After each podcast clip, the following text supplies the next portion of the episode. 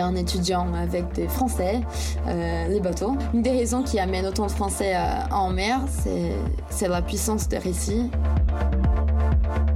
Et à Dunkerque, je me suis dit que c'était dommage de finir les voyages comme ça parce que je venais de découvrir que je pouvais aller plus loin que ce que je pensais et, euh, que les bateaux aussi étaient capables d'aller plus loin que ce que tout le monde me disait. Et euh, du coup, j'ai décidé de euh, bah, rentrer en bateau, rentrer au Brésil. Mieux vaut être à terre et regretter de ne pas être en mer que l'inverse. Vous avez remarqué, en mer, certaines situations peuvent rapidement devenir très très compliquées si on cumule les facteurs de risque comme les pannes, la météo ou encore un équipage sans aucune expérience. Je m'appelle Étienne, bienvenue sur Canal 16, le podcast où on partage vos galères en mer pour permettre à chacun de bénéficier de l'expérience des autres. Cet épisode est dédié à Dessine-moi la high-tech, pour vous la faire courte, c'est une asso dont je fais partie qui intervient dans les hôpitaux pour faire rêver les enfants hospitalisés malades du cancer en leur proposant des ateliers high-tech type drone, robot, VR et également soutenir la recherche oncopédiatrique. Dessine-moi la high-tech est une association d'intérêt général. N'hésitez pas à aller voir leur site, suivez-la sur les réseaux sociaux. L'asso a autant besoin de fonds que de communication.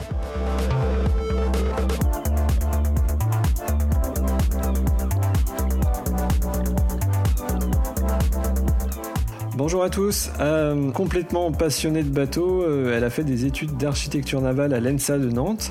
Euh, notez, chers auditeurs, qu'à 25 ans, d'ailleurs, elle a fait plein de choses que je ferai probablement jamais de ma vie. elle écrit des romans, elle a fait des, conférences, elle a traversé l'Atlantique seule sur un, 26 pieds assez, assez vieux. Et puis, bah, du coup, je suis ravi de l'accueillir sur ce podcast. Elle est en direct du Brésil pour nous raconter ses anecdotes. Bonjour Tamara. Bonjour Etienne, merci beaucoup. ben, merci à toi.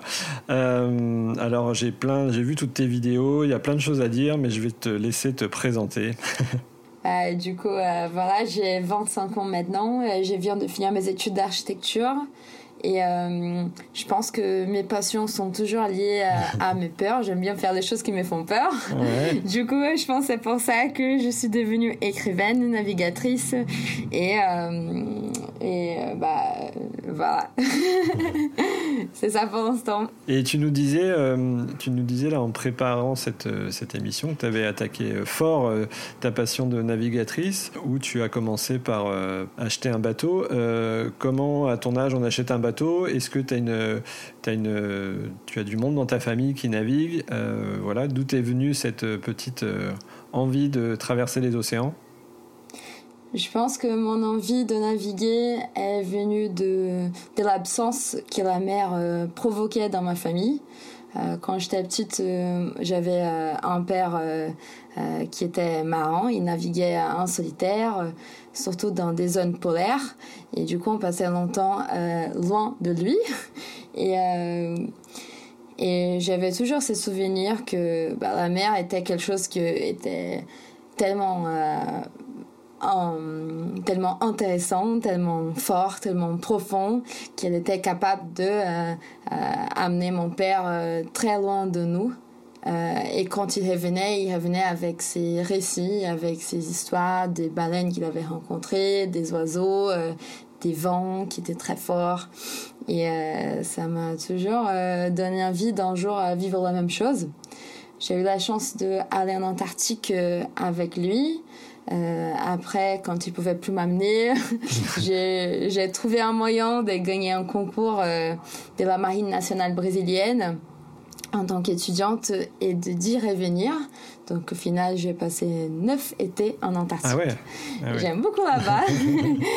et, euh, et du coup, j'ai, à un moment, j'ai commencé à, faire construire des projets pour euh, y revenir.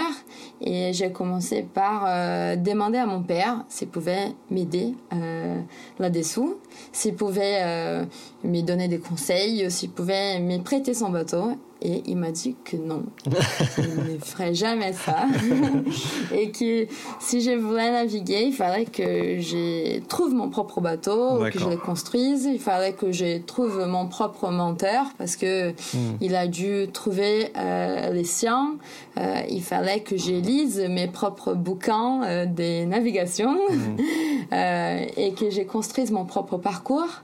et j'ai fini par comprendre que c'était aussi lié au fait que euh, dans notre génération, on est habitué à, à voir toujours la fin des hmm. chemins, à vouloir euh, faire euh, les photos sur les points les plus hauts de l'Everest, mais pas forcément de passer par toutes les étapes. et, et aussi, je pense que en mer, mon papa ne serait pas, ne serait pas là avec moi. Et du coup, pour devenir navigatrice en solitaire, il fallait que bah, je passe euh, par euh, tous ces chemins. Devenir marin, pas bah, spécialement pour moi, j'ai grandi à São Paulo, c'est un peu comme euh, la New York du Brésil. on était loin de la mer, on la voyait pas, et, et du coup il fallait renoncer beaucoup pour s'approcher de la mer. et, et c'était important qu'il m'ait dit ça parce que d'une manière, ça m'a donné de la liberté de construire euh, bah, mon propre parcours.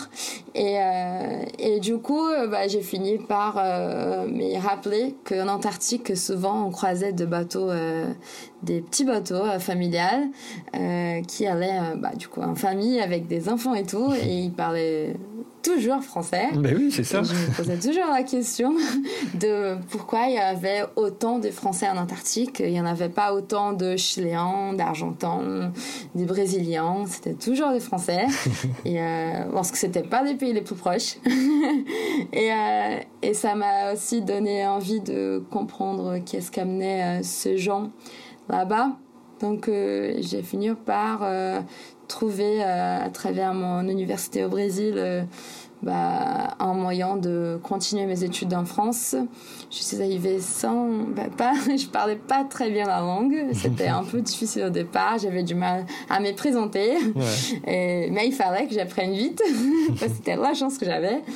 Et, euh, et au bout des deux ans, euh, travaillant sur un projet de construction de bateaux et, et dessin euh, des Mini 650 où pour lesquels je n'ai pas trouvé des financements, euh, je me suis dit, bah, si j'arrive pas à, à faire euh, les gens croire en moi euh, pour m'aider à rendre ces projets euh, possibles, je vais, mais, je vais trouver d'autres moyens pour pouvoir me donner la chance au moins de commencer.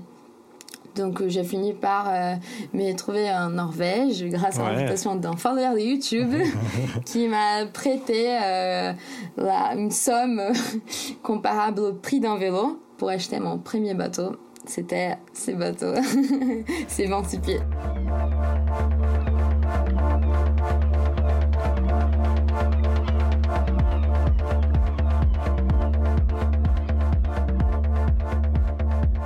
26 pieds de 84 que tu as trouvé sur un peu l'équivalent du Bon Coin euh, en Norvège. Et donc c'est comme ça que tu as commencé un petit peu ta première aventure. C'est ça. Donc au départ, je me disais que c'était pas les meilleurs bateaux du monde.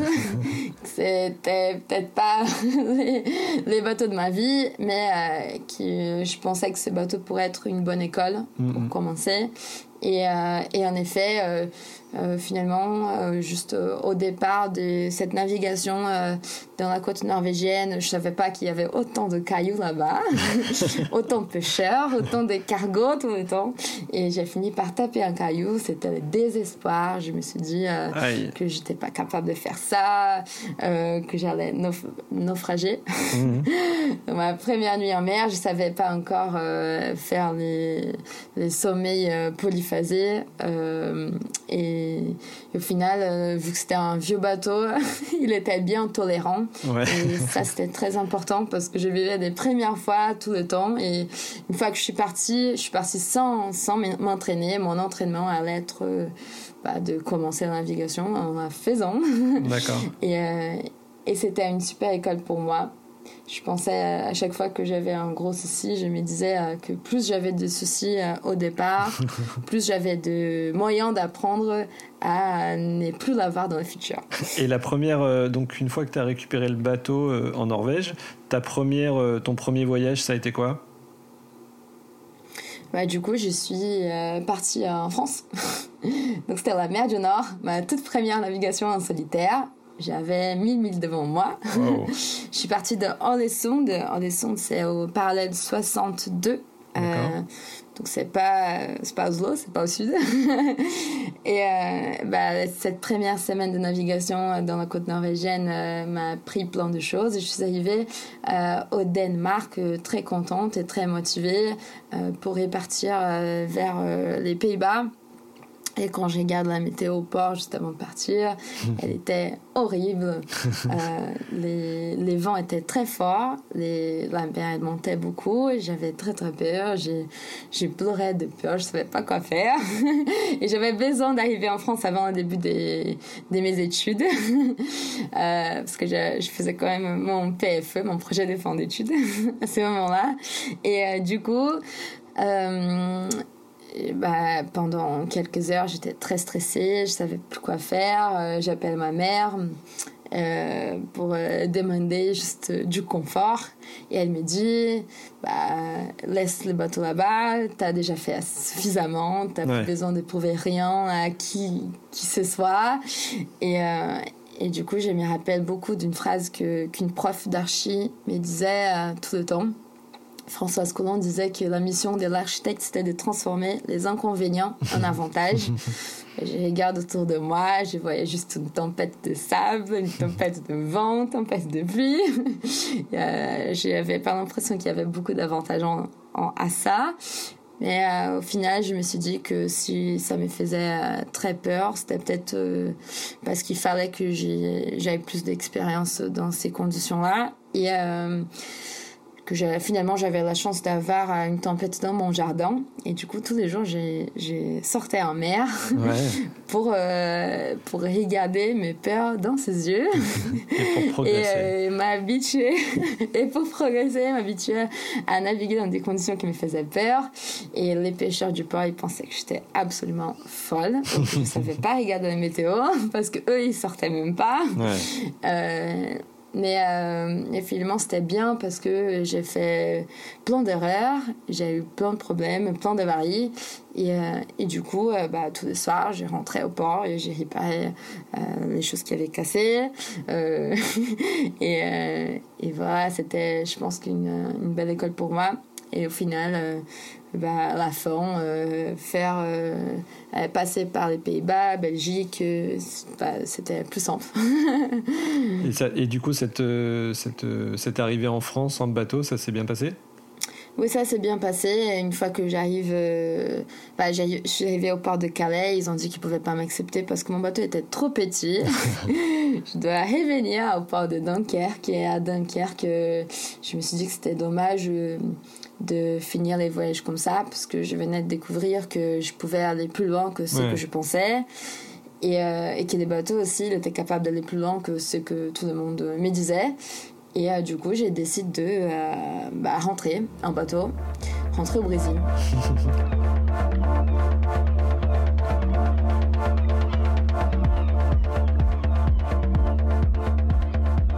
Donc là, tu pars de France, tu termines tes, tes études, euh, ton PFE, et puis euh, tu t'attaques à la Transat avec un bateau qui a été amélioré, avec un bateau qui a été sécurisé. Est-ce que euh, et du coup là, tu arrives première première première petite galère, tu as un souci, enfin un poteau noir, un poteau noir qui est pas très sympa, du gros temps, et ça n'a pas été un bon moment pour toi là pour le coup. Oui, euh, je sais pas pourquoi, j'avais euh, des souvenirs que, bah, par les bouquins que j'avais lus, qu'au Poteau Noir, il y avait beaucoup de calme, donc je m'étais, euh, j'avais mentalisé les calmes, mais j'avais pas tout à fait bien mentalisé ces grosses euh, nuages grises très lourdes, et qui, qui arrivent avec beaucoup de pluie et, et souvent avec des vents très, très instables.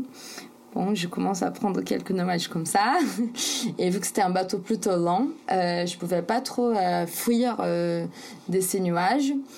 Et euh, à un moment, je me retrouve coincée dans un nuage que je pensais qui était pas très grand, mais finalement elle l'était.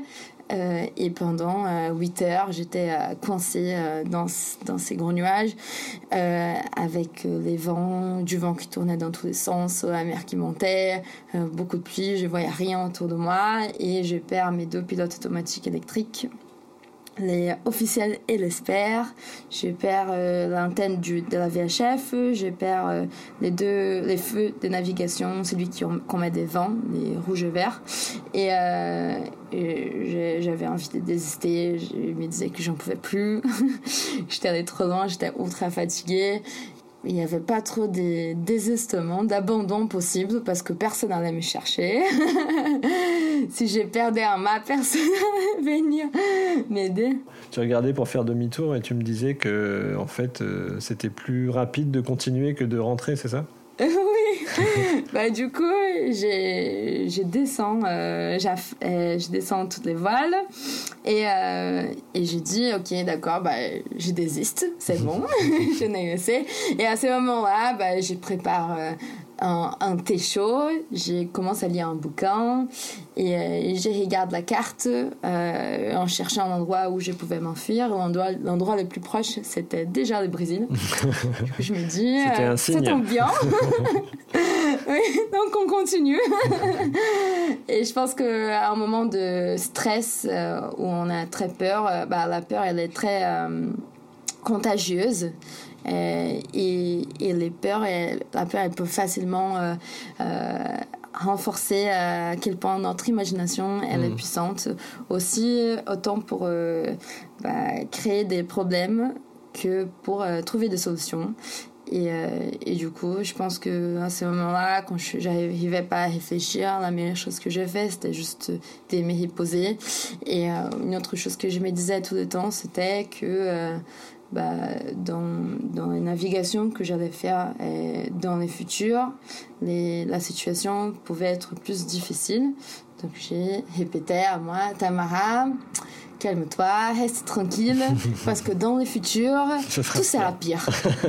La mer sera pire, les vents seront plus forts, il y aura peut-être des icebergs autour de toi, donc t'inquiète, profite de maintenant, juste pour t'habituer à ça, parce qu'il va falloir euh, que, que tu ailles euh, cette expérience pour pouvoir euh, prendre des défis plus grand. Et, et ton, ton, pilote, parce qu'on est passé, passé, rapidement dessus, plus de pilote automatique, plus de VHF, euh, est-ce que tu as continué sans? Est-ce que tu as pu en réparer en partie? Comment tu as géré ça? Euh, Du coup, euh, j'avais amené un régulateur d'allure. C'est comme euh, un pilote automatique bah, ancien, un pilote automatique mécanique. et pendant toute la transat, il m'avait donné qui de, qui de soucis donc il y avait plein de, de morceaux de lui qui avaient cassé. Et parce que j'avais eu plein de soucis avec lui avant. Je le connaissais bien déjà. Euh, et finalement, j'avais pu l'utiliser. Les régulateurs d'allure, ils marchent pas quand, quand les vents sont très instables, quand il n'y a pas de vent, euh, quand les vents sont trop portants. Et du coup, il fallait quand même que je reste à la barre pendant longtemps. Donc j'ai dû passer mmh. plus de 40 heures là-bas. Ouais. C'était très fatigant.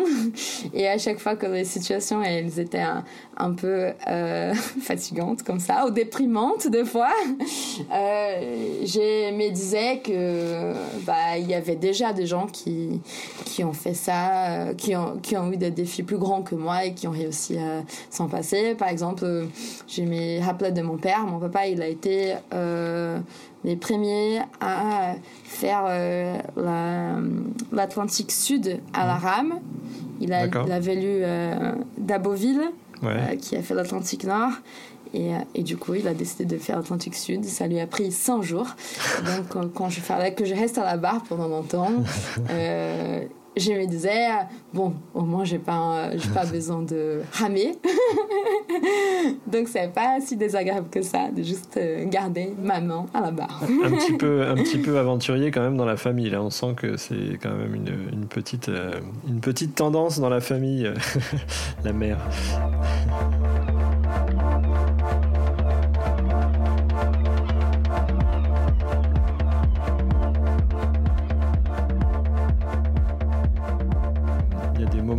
tout se passe bien, tout est hyper calme. Et dans le golfe de Gascogne, là, tu avais failli tomber du bateau, c'est ça? Et du coup, tu t'es fait un peu surprendre aussi à ce moment-là?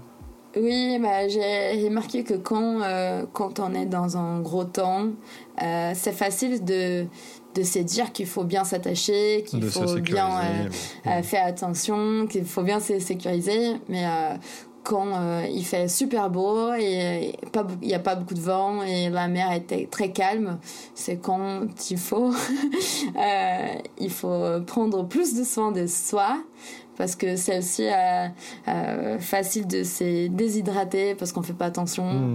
euh, de prendre des gros coups de soleil et j'ai eu des soucis avec ça aussi. Et c'était au niveau du golfe des Gascogne quand je suis restée longtemps, presque un arrêt, que je suis sortie du bateau pour réparer mon mon régulateur d'allure justement. voilà. Oui, et euh, je, sors, euh, je sors du bateau, mais je me pose sur les supports euh, arrière, les supports du régulateur. Et, et à un moment, j'ai glisse et je me rends compte que j'étais pas attachée, j'avais pas de gilet. Pas d'échelle. pas d'échelle et que j'allais sûrement pas réussir à monter du bateau si, si j'ai si glissé un peu plus que c'est que du coup je reste bien attachée euh, avec mes bras et, et, je concentre toutes mes forces pour euh, ne pas tomber à l'eau mais euh, c'est quand j'ai remarqué que que il faut faire plus attention quand on a moins, moins de sensations de risque hmm. et aussi un bateau que, que dans la vie je pense euh, ton père disait qu'en Antarctique, si tu tombais, alors je crois, je crois que c'est ça, quand si tu tombais en Antarctique, ton père irait pas te chercher ou ce genre de choses. C'était ah oui. Mon père, c'est quelqu'un de euh, très. Euh, euh, je sais pas trop comment dire ça, mais il est très fort avec euh, ses mots. et il arrive euh, à, bien clarifier euh, ses idées même quand on est enfant. et, et, en gros, quand, quand on était parti, bah, les parents de nos copains, ils disaient que nos parents, ils n'étaient pas très responsable de nous amener là-bas parce que l'Antarctique c'était un peu dangereux. Mais euh, du coup, mon papa, il, nous faisait des, des, beaux briefings en expliquant tous les risques qu'on pouvait courir là-bas. Et une des premières choses qu'il nous a dit, c'était que si on tombait, il n'allait pas faire de demi-tour. Euh, parce que bah, en Antarctique, l'eau est très froide déjà. Et du coup, on n'a pas beaucoup de temps pour aller chercher un corps humain. Et euh, souvent, les conditions sont très compliquées et que des venir pour chercher quelqu'un pouvait mettre les bateaux euh, en danger. Du coup, la vie des autres en danger aussi. Euh, et, et je, je, sais, je pense pas qu'il voulait dire ça pour des vrais. Je pense que c'était juste pour nous faire comprendre qu'on était euh, aussi euh, responsable pour euh, notre propre survie qui est nos parents. Du coup, il ne mmh. fallait pas juste compter sur eux tout le temps.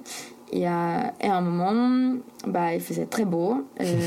j'ai je suis j'ai décidé de sauter sur les zodiacs qui étaient à l'arrière du bateau euh, pour pouvoir euh, cueillir de, des petits icebergs, des gros lers, pour mettre dans les jus d'orange. et, euh, et, à ce moment-là, je tombe du bateau. Aïe. bah, C'était facile de comprendre qu'il fallait faire rester à l'intérieur quand, quand, il faisait pas beau, mais quand il faisait beau, bah, j'avais pas cette perception. Et comment ça s'est fini alors bah, heureusement, les bateaux, il, a, il, il avançait pas euh, à ce moment-là. Et du coup, euh, bah, il y avait quelqu'un qui, qui sortait aussi et qui m'a vu tomber. et du coup, ils ont, bah, ils ont réussi à me récupérer. Mais j'ai passé euh, longtemps sans pouvoir sortir parce que mes habits étaient complètement mouillés. Ouais. Ma combinaison et donc, c'est très, très, très, très, très, très, froid. Très, très froid, j'imagine. Oui. oui, les froids en Antarctique, c'est quelque chose très euh, pas, pas très confortable. Et sur ce côté, euh, sur le côté, euh, sur le côté mental, le fait que tu, tu souhaites retourner en Antarctique, le fait que tu fasses une transat seule et que tu veux y retourner en Antarctique seule, est-ce que, enfin, ce côté solitaire, c'est un petit peu pour faire comme pour aller chercher ce que ton père allait chercher en termes d'aventure, de, récits et de ramener ça euh, aux gens comme nous, à terre. Ou est-ce que, c'est, est-ce que tu, tu, imagines aussi y retourner et faire des aventures à plusieurs? Euh, Oui, je pense que euh, une des conclusions que j'ai eues en, en rentrant en France et en étudiant avec des Français, les bateaux, c'était que bah, c'était euh, une des raisons qui amène autant de Français euh, en mer, c'est la puissance des récits. Euh, je suis convaincue de ça et je suis convaincue que si c'était pas pour les récits que mon père me racontait quand j'étais petite, j'aurais pas envie de, de, naviguer parce que en, bateau, on, souffre beaucoup aussi. Il n'y a pas que du plaisir. Et du coup, je, vu que bah, les récits que j'écoutais, que j'entendais petite, était de récits de navigateurs solitaires. Pour moi, euh, la navigation, elle était comme ça. Et c'était ça qui. Bah, et je pensais que pour être une navigatrice complète, il fallait que je puisse euh, mener un bateau euh, toute seule. Je pense aussi qu'en en tant que femme, c'est important de se donner les moyens de, de naviguer toute seule parce que souvent, on s'est dit que dans des situations difficiles, on n'est pas capable de gérer ça c'était pas pour des gens autour de nous. On croit avec l'idée que on est, nos bras sont plus fins, euh, ou qu'on n'a pas assez de force, euh, ou pas, pas assez de, bah, aussi physique et mental pour gérer les stress les dangers.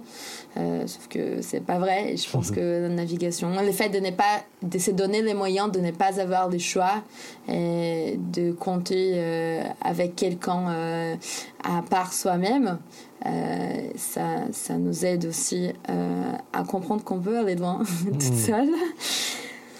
Et, et voilà, je pense que dans le futur, l'effet de rêver de l'Antarctique, m'a aussi aidé à voir euh, la transat comme juste une petite étape et pas un grand truc. Euh, L'effet d'avoir pu euh, y aller en tant qu'enfant m'a aussi permis de, de voir ce qui pouvait être une expédition comme une balade qu'on faisait en famille avec mes mmh. parents. Et et je pense que bah, quand on a des expériences comme ça, et j'imagine que bah, il y a des gens qui écoutent ces podcasts qui sont fils des marins, mm. d'autres qui ne le sont pas. Je pense que quand on a la, la, chance de pouvoir vivre une expérience bah, différente de la vie de tous les jours, de ses cantons par la vie normale, ça, ça nous crée aussi euh, un traumatisme. Euh, duquel on peut pas trop euh, s'en passer dans hmm. notre vie adulte. Hmm. Une fois qu'on comprend que la vie peut être bien différente de ce qu'elle semble être euh, à terre ou en ville, ou dans la New York brésilienne, je pense que ça nous donne une autre perception du monde, de ce qu'on peut faire.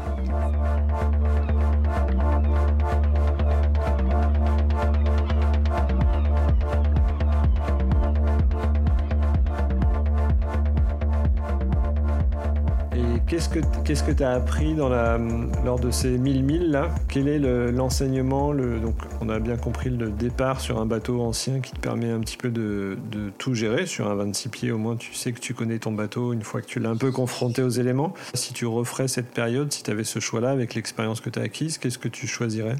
Euh, je pense que ces premiers 1000 milles que j'ai fait entre Norvège et la France m'ont appris que bah, il, faut, il faut au moins se donner les moyens de commencer, euh, les bateaux plus vieux, ils, ils, ont la tendance à être plus tolérants, je pense. Euh, parce qu'à l'époque, on connaissait pas aussi bien les matériaux. Du coup, ma coque, elle était euh, bien plus épaisse qu'une coque d'un bateau plus récent. Il y avait beaucoup d'éléments qui étaient plus bah, surdimensionnés. Comme les mâts, comme les étés, comme les running back stays. Hmm. Ah, comment ça s'appelle hein? Bah, mon bateau, il avait des bastacs, des pataras, des étés de partout. et parce que à l'époque, on connaissait pas les efforts euh, euh, auxquels les mâts étaient soumis, bah, j'ai eu des soucis de d'été qui, qui sont partis euh, entre la Danemark et les Pays-Bas. Et je pense que bah, j'étais sauvée par l'âge du bateau. Donc finalement, un, vieux hmm. bateau, ça peut être un très bon bateau. Hmm. pour, pour commencer. après, bah, entre, euh, dans ces 5000 milles entre la Norvège et Paraty au Brésil.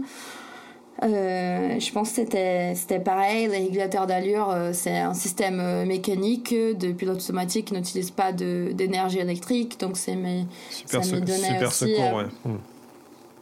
Oui, c'était un bon bah, plan, plan B. Et que j'avais. Et, euh, et, je pense que quand on se concentre sur l'essentiel, on essaye de faire les choses simplement. Euh, c'est facile d'avoir toujours des plans B, des plans C, des plans D hmm. pour les choses qui cassent. Euh, parce que les systèmes plus récents ils peuvent être un peu moins tolérants que les, que les anciens. Une autre chose que j'ai appris, c'est que bah, tout le monde me disait que mon bateau était trop petit. Euh, et euh, j'ai entendu ça du début à la fin de mon voyage. Bien sûr qu'il y a des gens qui ont navigué, qui ont fait l'Atlantique avec un bateau plus petit que, qu'un 26 pieds, euh, ce qui est très bien aussi. Et j'ai remarqué que, que plus le bateau est petit, moins les efforts sur les gréements sont, pas que sur les gréements, mais aussi sont, sont importants. Et du coup, c'est plus facile de, de trouver des solutions quand il y a quelque chose qui se casse. Euh, donc, euh, si jamais une manille cassait, je pouvais, la, je pouvais utiliser un boot au lieu d'une manille. S'il y avait plus de boot, je pouvais utiliser, euh, je sais pas, du fil dentaire. Enrouler plein de fois. S'il y avait plus de fil dentaire, j'avais toujours trouvé une solution. et, et je pense que ça, c'est un grand avantage des, des bateaux moins grands.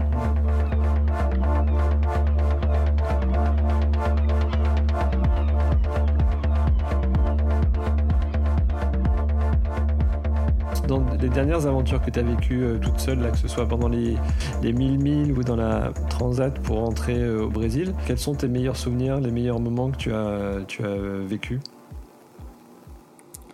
euh, Je pense que j'ai des bons souvenirs de, de mes départs. J'ai fait quelques escales et euh, à chaque escale, je me rendais compte d'à quel point euh, les, les, liens qu'on peut faire avec des gens de chaque endroit peuvent être euh, bah, touchants et transformants. je me souviens d'arriver souvent au port avec beaucoup de manque d'affection. Et souvent, la première personne que, avec qui j'ai discuté était euh, les maîtres du port qui n'avaient pas forcément envie d'être gentils avec moi. Mmh. Et, euh, et, à ces moments-là, c'était euh, bah, c'était pas très agréable. Et je me disais, euh, bah, est-ce que ça va être bien? Est-ce que je fais un bon choix de venir ici? Qu'est-ce que je fais là? Qu'est-ce que je fais de ma vie? J'aurais pu euh, faire des stages d'archi comme tous mes copains et travailler dans, agent, dans une agence à Nantes ou à Paris. Euh, mais après quelques heures ou quelques jours, on finit toujours par c'est faire des copains au port.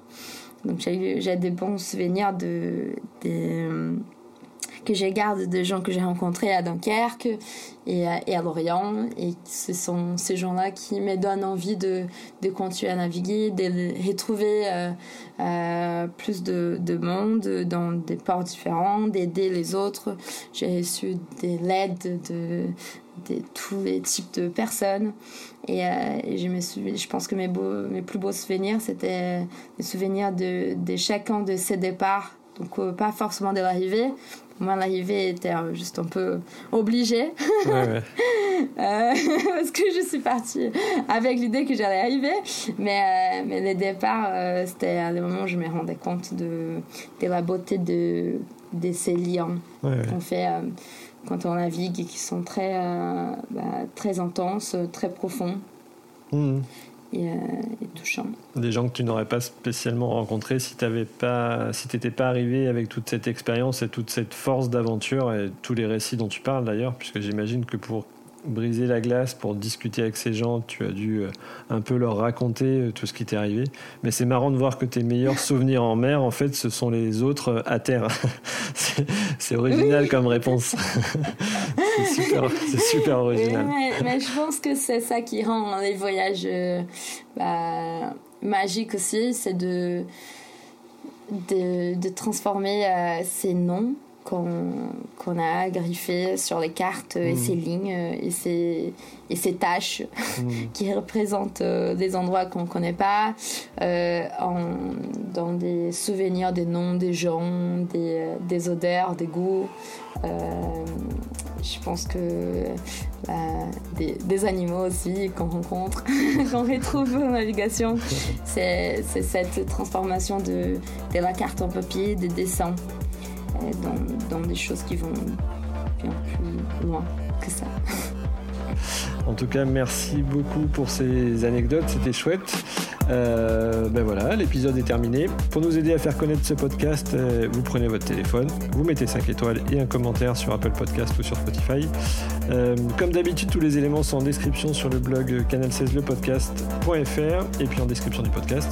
À bientôt Tamara et merci pour ta bonne humeur, c'était vraiment chouette. On te souhaite bon vent pour toutes tes aventures à venir en tout cas. Merci beaucoup, bon vent à tous.